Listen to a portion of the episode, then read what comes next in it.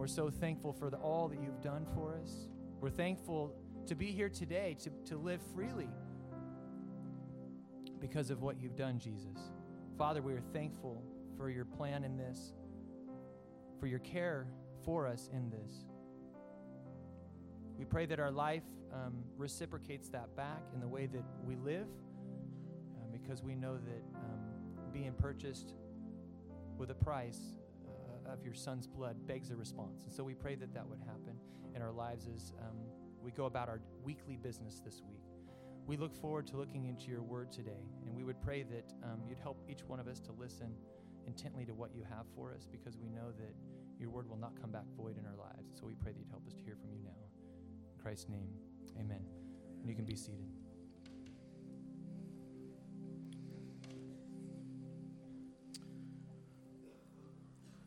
Well, we're a privileged people to be able to gather together this morning, aren't we? Amen. I'm so thankful for that. Um, we have a picture for you of a meal uh, that you can purchase from the old homestead for $150,000. You can have Thanksgiving for four. $150,000. That's what it was this last year. When I first read about this meal, it was $35,000 for four people. And they had all these special accoutrements that you could have, and you got to have a front row seat at the Macy's parade. Well, they've outdone themselves year after year after year. They keep selling out of this meal. This is a meal for four, $150,000. The cheapest meat that is found on that table is $550 a pound. $550 a pound. They got stuff imported from every single continent that grows something. Cheese on the potatoes is $325 a pound. It comes from some strange place you would not recognize. Squash, covered by Caspian Sea caviar, that goes for $1,600 an ounce. They have a turkey that's on there, and I don't know if you can see it there. It looks extra, eh, eh, it looks extra golden. That's because it's actually covered in gold flakes that are baked on there. Edible gold flaking that's cooked onto the turkey and baked into that weird stuffing. No, those are not hand grenades. Those are keys to two Maseratis baked into the stuffing of the turkey. A key for a Maserati. This is for people who don't feel like, as of yet, they have it all. All right? Can you imagine such a lavish meal? This is a meal year after year that they sell out of. They only do it for four different families each year.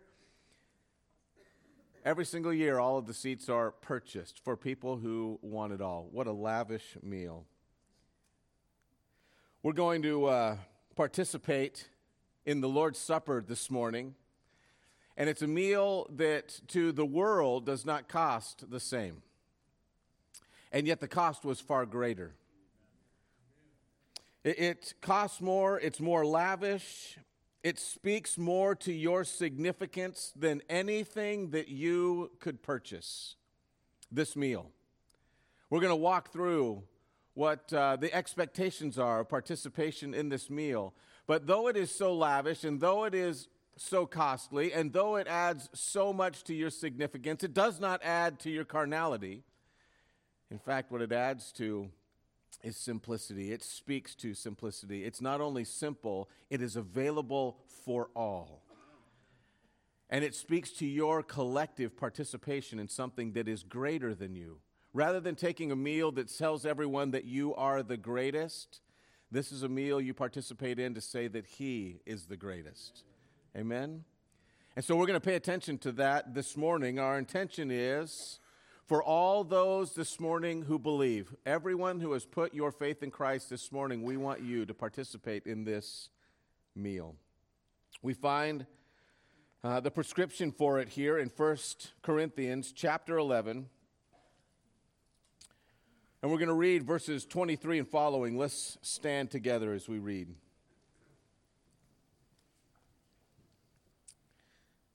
The scripture says this For I received from the Lord that which I also delivered to you, that the Lord Jesus, in the night in which he was betrayed, took bread.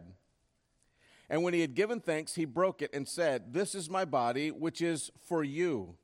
Do this in remembrance of me. In the same way, he took the cup also after supper, saying, This cup in the new covenant is my blood. Do this as often as you drink it in remembrance of me. For as often as you eat the bread and drink the cup, you proclaim the Lord's death until he comes. Therefore, whoever eats of the bread or drinks of the cup of the Lord in an unworthy manner shall be guilty of the body and the blood of the Lord. Do you believe that that's true? Amen. You may be seated. Father, as we not only read about this, um, as we begin to reflect upon it, Father, I pray that you would help us also as we follow through as we participate in this meal this morning collectively, as your body, as your family, I pray that you would help us to be mindful. Father, help us to be those who not only reflect this morning, but that the truth of what we're about to talk about is reflected in our life throughout the week, throughout the course of our activities. Help us to live as believers who are truly transformed and anticipate your return. We pray in Christ's name. Amen. In your notes, at the Last Supper, Jesus shared a meal with his disciples and then led them in an ancient observance of the Feast of Unleavened Bread or Passover. Jesus, the master teacher, used this opportunity to plant an important memory in his disciples that gathered in the upper room. Jesus shared this meal for their benefit and for ours. As Jesus raised the bread and the cup in thanksgiving, he added new significance to this ancient ritual. Luke 22 records that Jesus told his disciples to observe the Passover in remembrance of me. Jesus took an old symbol, filled it with new meaning. The meaning of Jesus' words and actions is rooted in his command to remember. As today's disciples, we observe the Lord's Supper in remembrance of Christ. Some congregations refer to this ordinance as the memorial supper to highlight the significance of Christ's atoning work on the cross and to call believers to remember his sacrificial death. Others call it communion to highlight the believer's intimacy with Christ. Whatever we call this observance, we must remember it is a time to reflect and to have the fire of our faith stirred. We're going to uh, participate in this this morning, as I've mentioned, but our intention is now to move uh, the Lord's Supper regularly to a Sunday morning or to a main service. Our, our, desire, first of all, is just practical. As we have grown, having that fourth service, um, it was so out of the normal rhythm for most people that we were not able to see many of you there. And we know that this is an important thing for the church to participate in. But also, it is our desire for you to participate. If you are a believer, you are called to follow through in the ordinances of baptism and the Lord's Supper. These are two things that are called that help us, uh, that, that we are called to participate in, and they help us to be identified as a believer and to remember the Savior until He comes again. To remember what He did, to remember our place to remember who He is and who we are within the body. It's a time of important reflection. We wanted to make sure that that was a part, uh, or that if you called yourself a Salem Hider, there was nothing that we would do to get in the way of your participation in this moment. There is uh, an expectation with this, and we'll walk through these four points this morning. But if you participate in this meal, you are speaking to the fire of your faith. That you have faith, that you identify with believers, that you identify with the body of Christ, that you have repented before God of the activities in your life that do not speak of Him, and that you are looking forward to His return in an eternal place with Him. You are speaking all morning long as you take this of your faith. And so we start with that first point. We're going to walk through that picture of fire and having the Lord stoke the fire of our faith as we participate in this meal together the bread and the cup. And I just want you to see these four things. What stokes the fire of our faith? It starts with faith. The Lord's Supper is a declaration of our personal faith. Verse 26 says, For as often as you eat the bread and drink the cup, you proclaim it's not that you eat the bread, drink the cup, and the preacher proclaims, or somebody else has proclaimed it, or the Lord has proclaimed it. you, when you take this meal, are proclaiming, I believe these things. Amen? That's what you're doing. Spurgeon was so concerned about this that during the downgrade controversy, a controversy, by the way, that many people believe took his life, he was concerned that people were eating the bread and taking the cup in an unworthy manner, that they were coming untaught and were unaware even whether or not they were saved. It concerned him, and he wrote about it to the offense of many who said, Just leave us alone. Jonathan Edwards, after 23 years in the exact same church, was so concerned about people taking the bread and the cup and making sure that they were believers that he actually said, I, I don't want to offend my church. I'm concerned that this might be offensive to them because we've just let everybody come, whoever wants to come. So he took to Thursday nights. None of his people came to those messages. The entire community outside of his church came, and they heard him speak to the fact that this is a table for those who believe, who have put their faith in Christ. It's a declaration that you agree. Christ's atoning work was the only possible thing that could save you. His church at the time was so offended by that, they ran him out. 23 years of ministry to the greatest theologian that our country had produced. He was left or had to leave that pulpit because of what he preached about the Lord's table. Calvin actually confronted a group called the Libertines who abused all portions of Scripture. They wanted to have a share in everybody's family, and, and they were an unholy lot. They had begun to uh, encroach on the church, and Calvin said, You can't come in here if you have these sins as a part of your life. Well, they came in with swords when they were having communion because they knew that to take communion, to participate in the Lord's Supper, was to declare that you were a part of the body of Christ. And they came in with swords to say, We are going to participate in this with you. And Calvin stood in front of the Lord's table and he said, Please, Take the sword, put it right here, kill me, but do not do this and so offend your soul. Only come here if you've declared that you love the Lord. For as often as you eat the bread and drink the cup, you proclaim the Lord. The question this morning have you put your faith in Christ? Today, if you participate in this meal, you are making a declaration. By your participation, you are saying, I believe. Now, remember, there is no formal way that you have to sign up. Um, you are saved if you believe. Amen? If you've believed, you are saved. You don't have to sign a special paper. There's no special thing from the Sunday School Association that says, I saw them bow their knee, right? They answered Christ to all of the questions we gave them. This is an important thing if you have believed. But this is between you and the Lord. If you're a visitor here and you're just investigating Christ, please understand nobody is going to look at you uh, or look down on you for not participating in the meal. In fact, that would be a point of integrity. We ask you to watch and consider what it is that the people around you are declaring. But we do ask you to watch if you don't believe. Take this if you are a believer. The first thing you're declaring is your faith. But the second thing that you are declaring is your identity. The Lord's Supper reminds us that we are a part of a universal and historic body of Christ. You are recognizing that you are family. Uh, Shelley Hanson Reed had a picture right here. Uh, this is written on her daughter's arm. It might just seem like another teenager writing on their arm when you see it on Facebook, but the actual reality was that there had been a bomb threat earlier that morning at the school, at her daughter's school.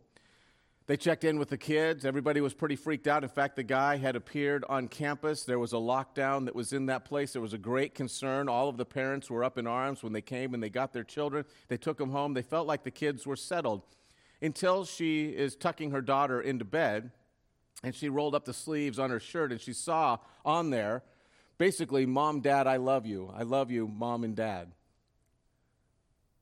She asked her why she had written that. She said, Because we didn't know what was going on. We were told that there was a bomb in the school and that somebody was present and that we might not get out. And I knew of those other kids who did not get to say anything to their parents. And so she wrote it on her arm in case she did not make it. Heartbreaking moment. As the culture is asking what's happening to the innocence of our kids, our kids are signing up and saying, I want to make sure that I tell my family that I love them. That's significant, isn't it? And how heartbreaking that our children have to announce things that way. But do you know that when Christ died on the cross, if we were to take that same illustration and turn it over, that written on his arms, written on his feet, written through the pierced side, is that he loves us. And how sad would it be if we do not identify with that love, if we do not see that love and become touched? The declaration of this meal is surrounding that sacrifice, we, are, we begin to think about what it was that Christ did on our behalf His body, His blood, participation in this. And we are saying, We identify with you. We are your family. It's a message written on His arms. Baptism and the Lord's Supper are both means to identify believers. And not just that you have identified with Christ, but that you as a believer identify with His children. We are part of your family. That's what we're saying to the Lord. Taking this supper makes us part of the historic church, the historic family of God. Ever since Christ sat down with his men, this meal has been shared. In some places weekly, some monthly, some quarterly, some once a year. But throughout history, believers have shared this meal in an unbroken chain all the way until today. And in every single generation, it has always been about remembering Christ's sacrifice and about remembering our place as his family, not saviors, not people who could accomplish it, only those who have submitted, yielded to what Christ did, and are cleansed. We're part of the historic church. But it doesn't just make you part of the historic church, it also makes you part of the worldwide church. Do you know that there are believers outside of this building? We should say amen to that, right? Aren't you thankful it ain't just us? I mean, look around. God has created a beautiful thing in the worldwide church. My dad, a short while ago, went to Africa. And while he was there, he had an opportunity to go to Darfur. This is him with a couple of men from the Maban tribe. Uh, when the Muslims had come down from the north 20 years prior to this picture, they had done uh, not only just ethnic cleansing, but they had also done religious cleansing. They wanted to get rid of every single Christian. And they're standing in front of a field where the declaration was made to all of the villages that were in that area anybody who is caught celebrating Christmas or Christ in any way, but it was Christmas time when this happened, anyone celebrating Christmas will be killed here. And with tears in their eyes, they said many people died in that field. When the killing began, these were the two oldest of the, the people. Uh, they were in their 60s at the time. They were able to run away from that location uh, into the, the hills, they and, and uh, some of their family members. But the majority of their villages, especially uh, the men of age from about 20 to 50 years old, all of those, an entire generation had been killed. You may hear stories about the lost boys of Sudan. Uh, you hear about some of these ones that had no parents and are trying to figure out what it means to be a part of a tribe or a part of a family when they have no parents to invite them into their historic practices. 20 years later, they find themselves back in that very village. And a missionary is helping them medically be able to stay alive, and a great group of people showed up there. And Jacob is telling my father right before uh, or right after this, as they participated in the Lord's Supper, they handed out the bread and they handed out the cup, and with tears in their eyes, weeping, unable to take it, they said, We haven't been able to do this in 20 years. Not enough food even to be able to feed themselves, much less participate in the Lord's Supper. But also imagine an entire generation with nobody, no elders, no leaders to say, This is what you do, and this tells you that you belong. So somebody comes and says, You're part of the family. And weeping. These men, leaders on their own right, 20 years later, participate in the body and blood with tears feeling so connected to something that is so much bigger than them, so much bigger than even their problems. How slight are ours in comparison? They wept because they were a part of the historic and the worldwide church. They were part of the family of God. Today, when you take this meal, you are saying that I want to be identified with Him and with them. Not just identified as a follower of Jesus, but I'm identified as a part of the body of Christ. I'm part of the family of God. Your faith, your identity, but also we're declaring our repentance. The Lord's Supper reminds us to keep our lives pure.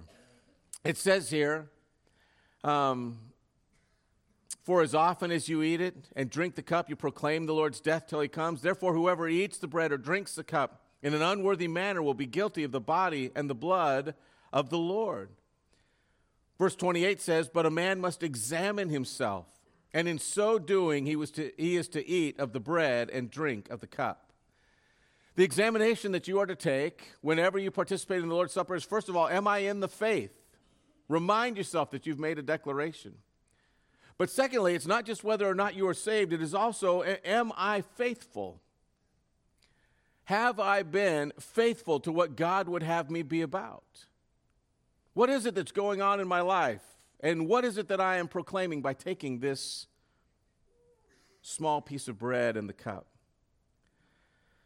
I was amazed. Uh, over the last two weeks, this passage has come up more times than I can count. James chapter 4. It actually says in verse 1 What is the source of quarrels and conflicts among you? Is not the source. Now, now he words this in a unique way. Basically, saying, You already know what the source of all your problems are. The source is your pleasures that wage war in your members. You have a strong desire for things that you don't have, and it ticks you off. That's what he says. And he begins to develop a case for how we can submit all of that to the Lord. There's an interesting passage. He says, He gives a greater grace. Verse 7 Submit therefore to God. Resist the devil, and he'll flee from you. Draw near to God, and he'll draw near to you. Cleanse your hands Purify your hearts, you double minded. Be miserable and mourn and weep. Literally, allow that to happen. Let your laughter be turned into mourning and your joy into gloom. Humble yourselves in the presence of the Lord, and he will exalt you. It's an interesting thing. Submit and humble, the words that bookend this passage, are written differently than the rest. All of these are commands. Cleanse your hearts, Purify yourself. Make sure that you are not double minded. All of these things are commands. You do this, you do, the, you do this, except for the very first word, submit, and the very end, humble. Allow this to happen. Why is it written that way? Because he says, if you are going to get this right, you need to allow the Lord to humble you. You need to allow yourself to be submitted. It's just something you grab onto humility that we produce is not humility, right? If we say, man, I am the most humble person I know, there's a problem in that sentence. But if we say, God has allowed me to be humble, He has humbled me. These are the things He's allowed in my life. These are the things that He has pointed out. And I'm going to do whatever I can. Now that He has humbled me and shown me what it is that's wrong in my life, I'm going to cleanse it. I'm going to get rid of it. I'm going to be faithful to set that aside when the Lord points it out. And then in that humility, when He points out and says, Hey, son, you're not everything you think you are, clean it up. And then I submit. I humble, I allow myself to be submitted. Why? Because our nature is to say, I got this, Lord. I did it. I submitted, I cleansed, I did. And we run off and we tell everyone how wonderful our plan for living our faith is. We're to submit. We're to repent of those things that get in the way and allow ourselves to be submitted to the living God. Today, you're saying, I don't just want to take away my penalty, Lord. I, I want you to take my life. Not just my penalty, but my life. I submit to you, and I repent of those things that get in the way. And finally, we're speaking of eternity. The fire of our faith contains not just now and not just yesterday, but tomorrow. Amen? What we are promised is that we have the ability to live the abundant life day after day after day, and we look forward to his soon return and to an eternity with him because of those declarations. Spurgeon was sharing with a group of people on John 14 that talks about the fact that uh, Christ is speaking to his men, saying that if I go and prepare a place for you, I will come again and receive you to myself. He said this to the group that was gathered around him. He says, He left us, and yet we are not left orphans. He is our comfort, and He is gone, but we are not comfortless.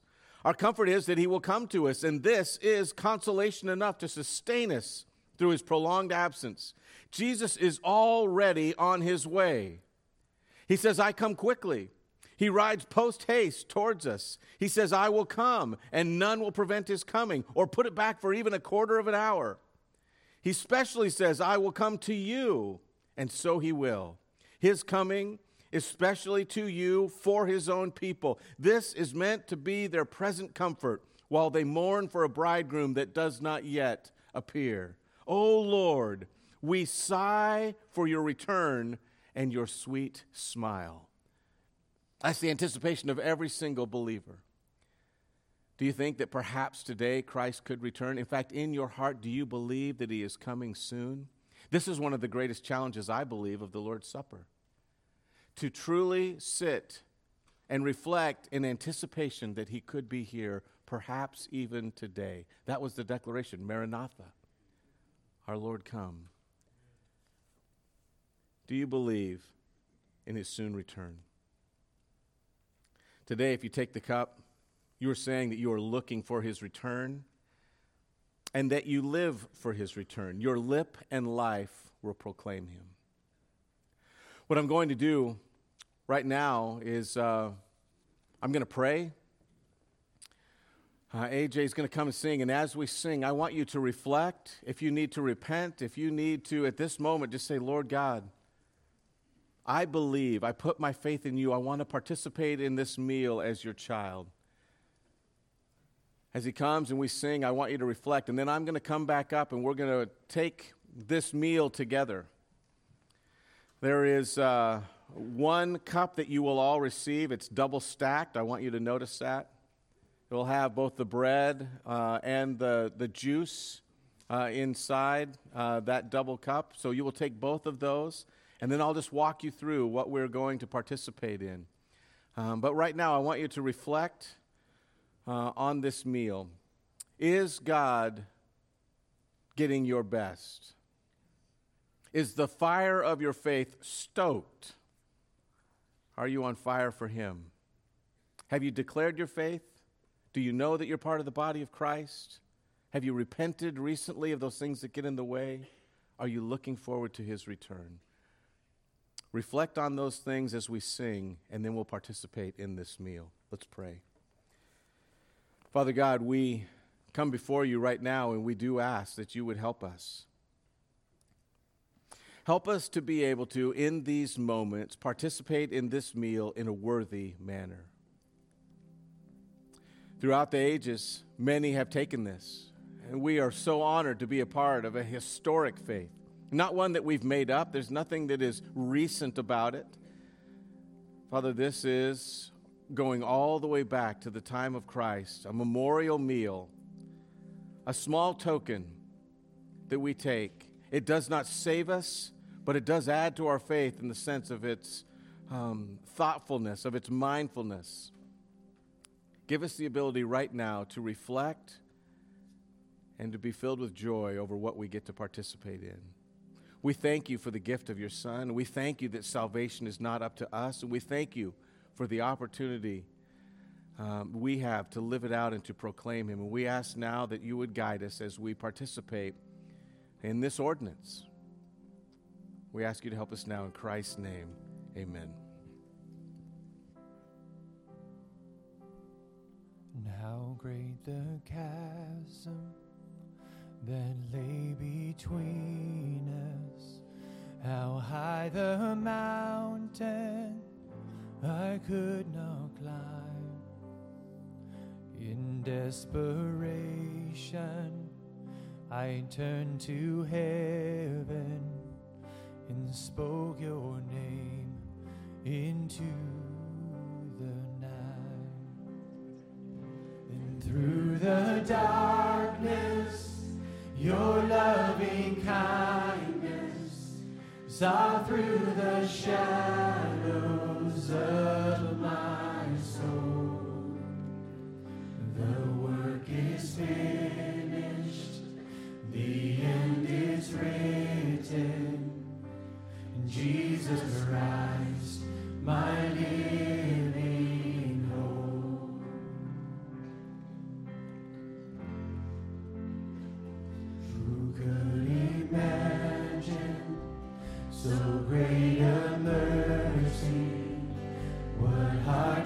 fathom such boundless grace.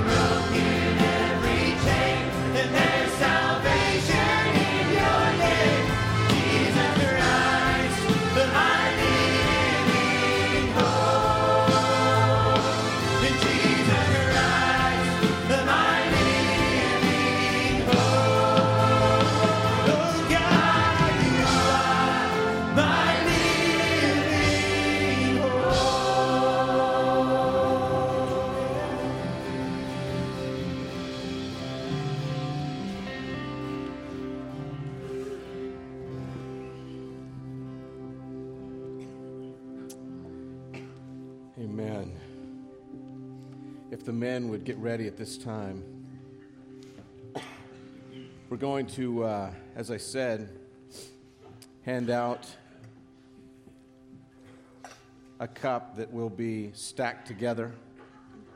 You'll take both of those at the beginning. Just take one a piece as we worship. We're going to uh, continue to worship as the men are handing out the elements. Um, take those, uh, each one of you, um, and prepare your hearts as we sing. Lord, I come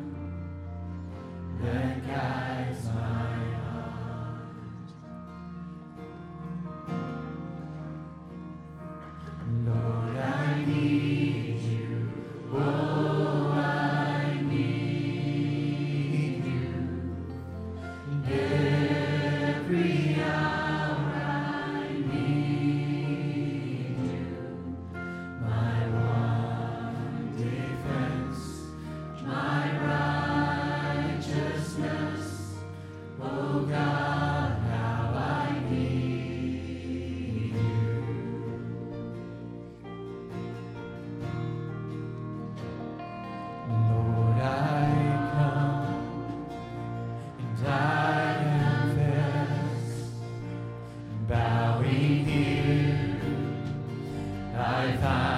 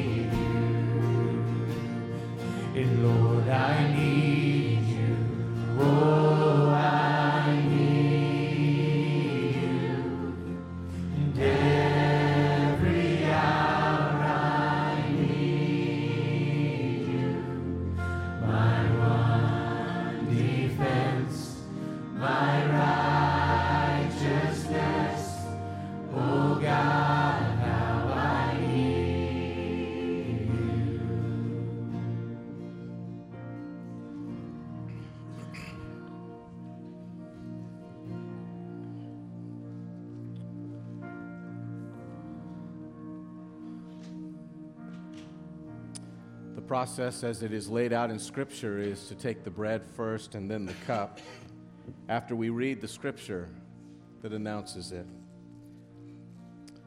1 Corinthians 11 23 says, For I received from the Lord that which I also delivered to you, that the Lord Jesus, in the night in which he was betrayed, took bread. And when he had given thanks, he broke it and said, This is my body, which is for you. Do this in remembrance of me.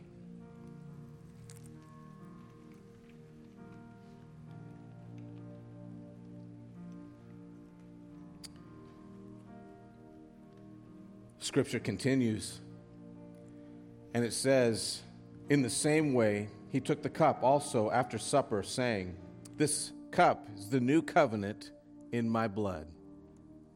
Do this as often as you drink it in remembrance of me.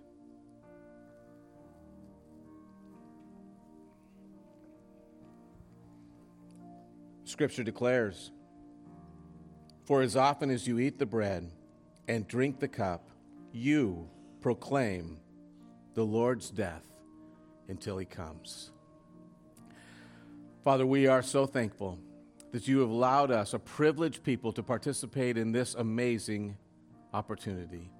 Thank you for this meal. Thank you for this remembrance that you set up so that we would be able to reflect not only what happened in the past, so that our present could be changed, but also, Father, you have prepared us for tomorrow.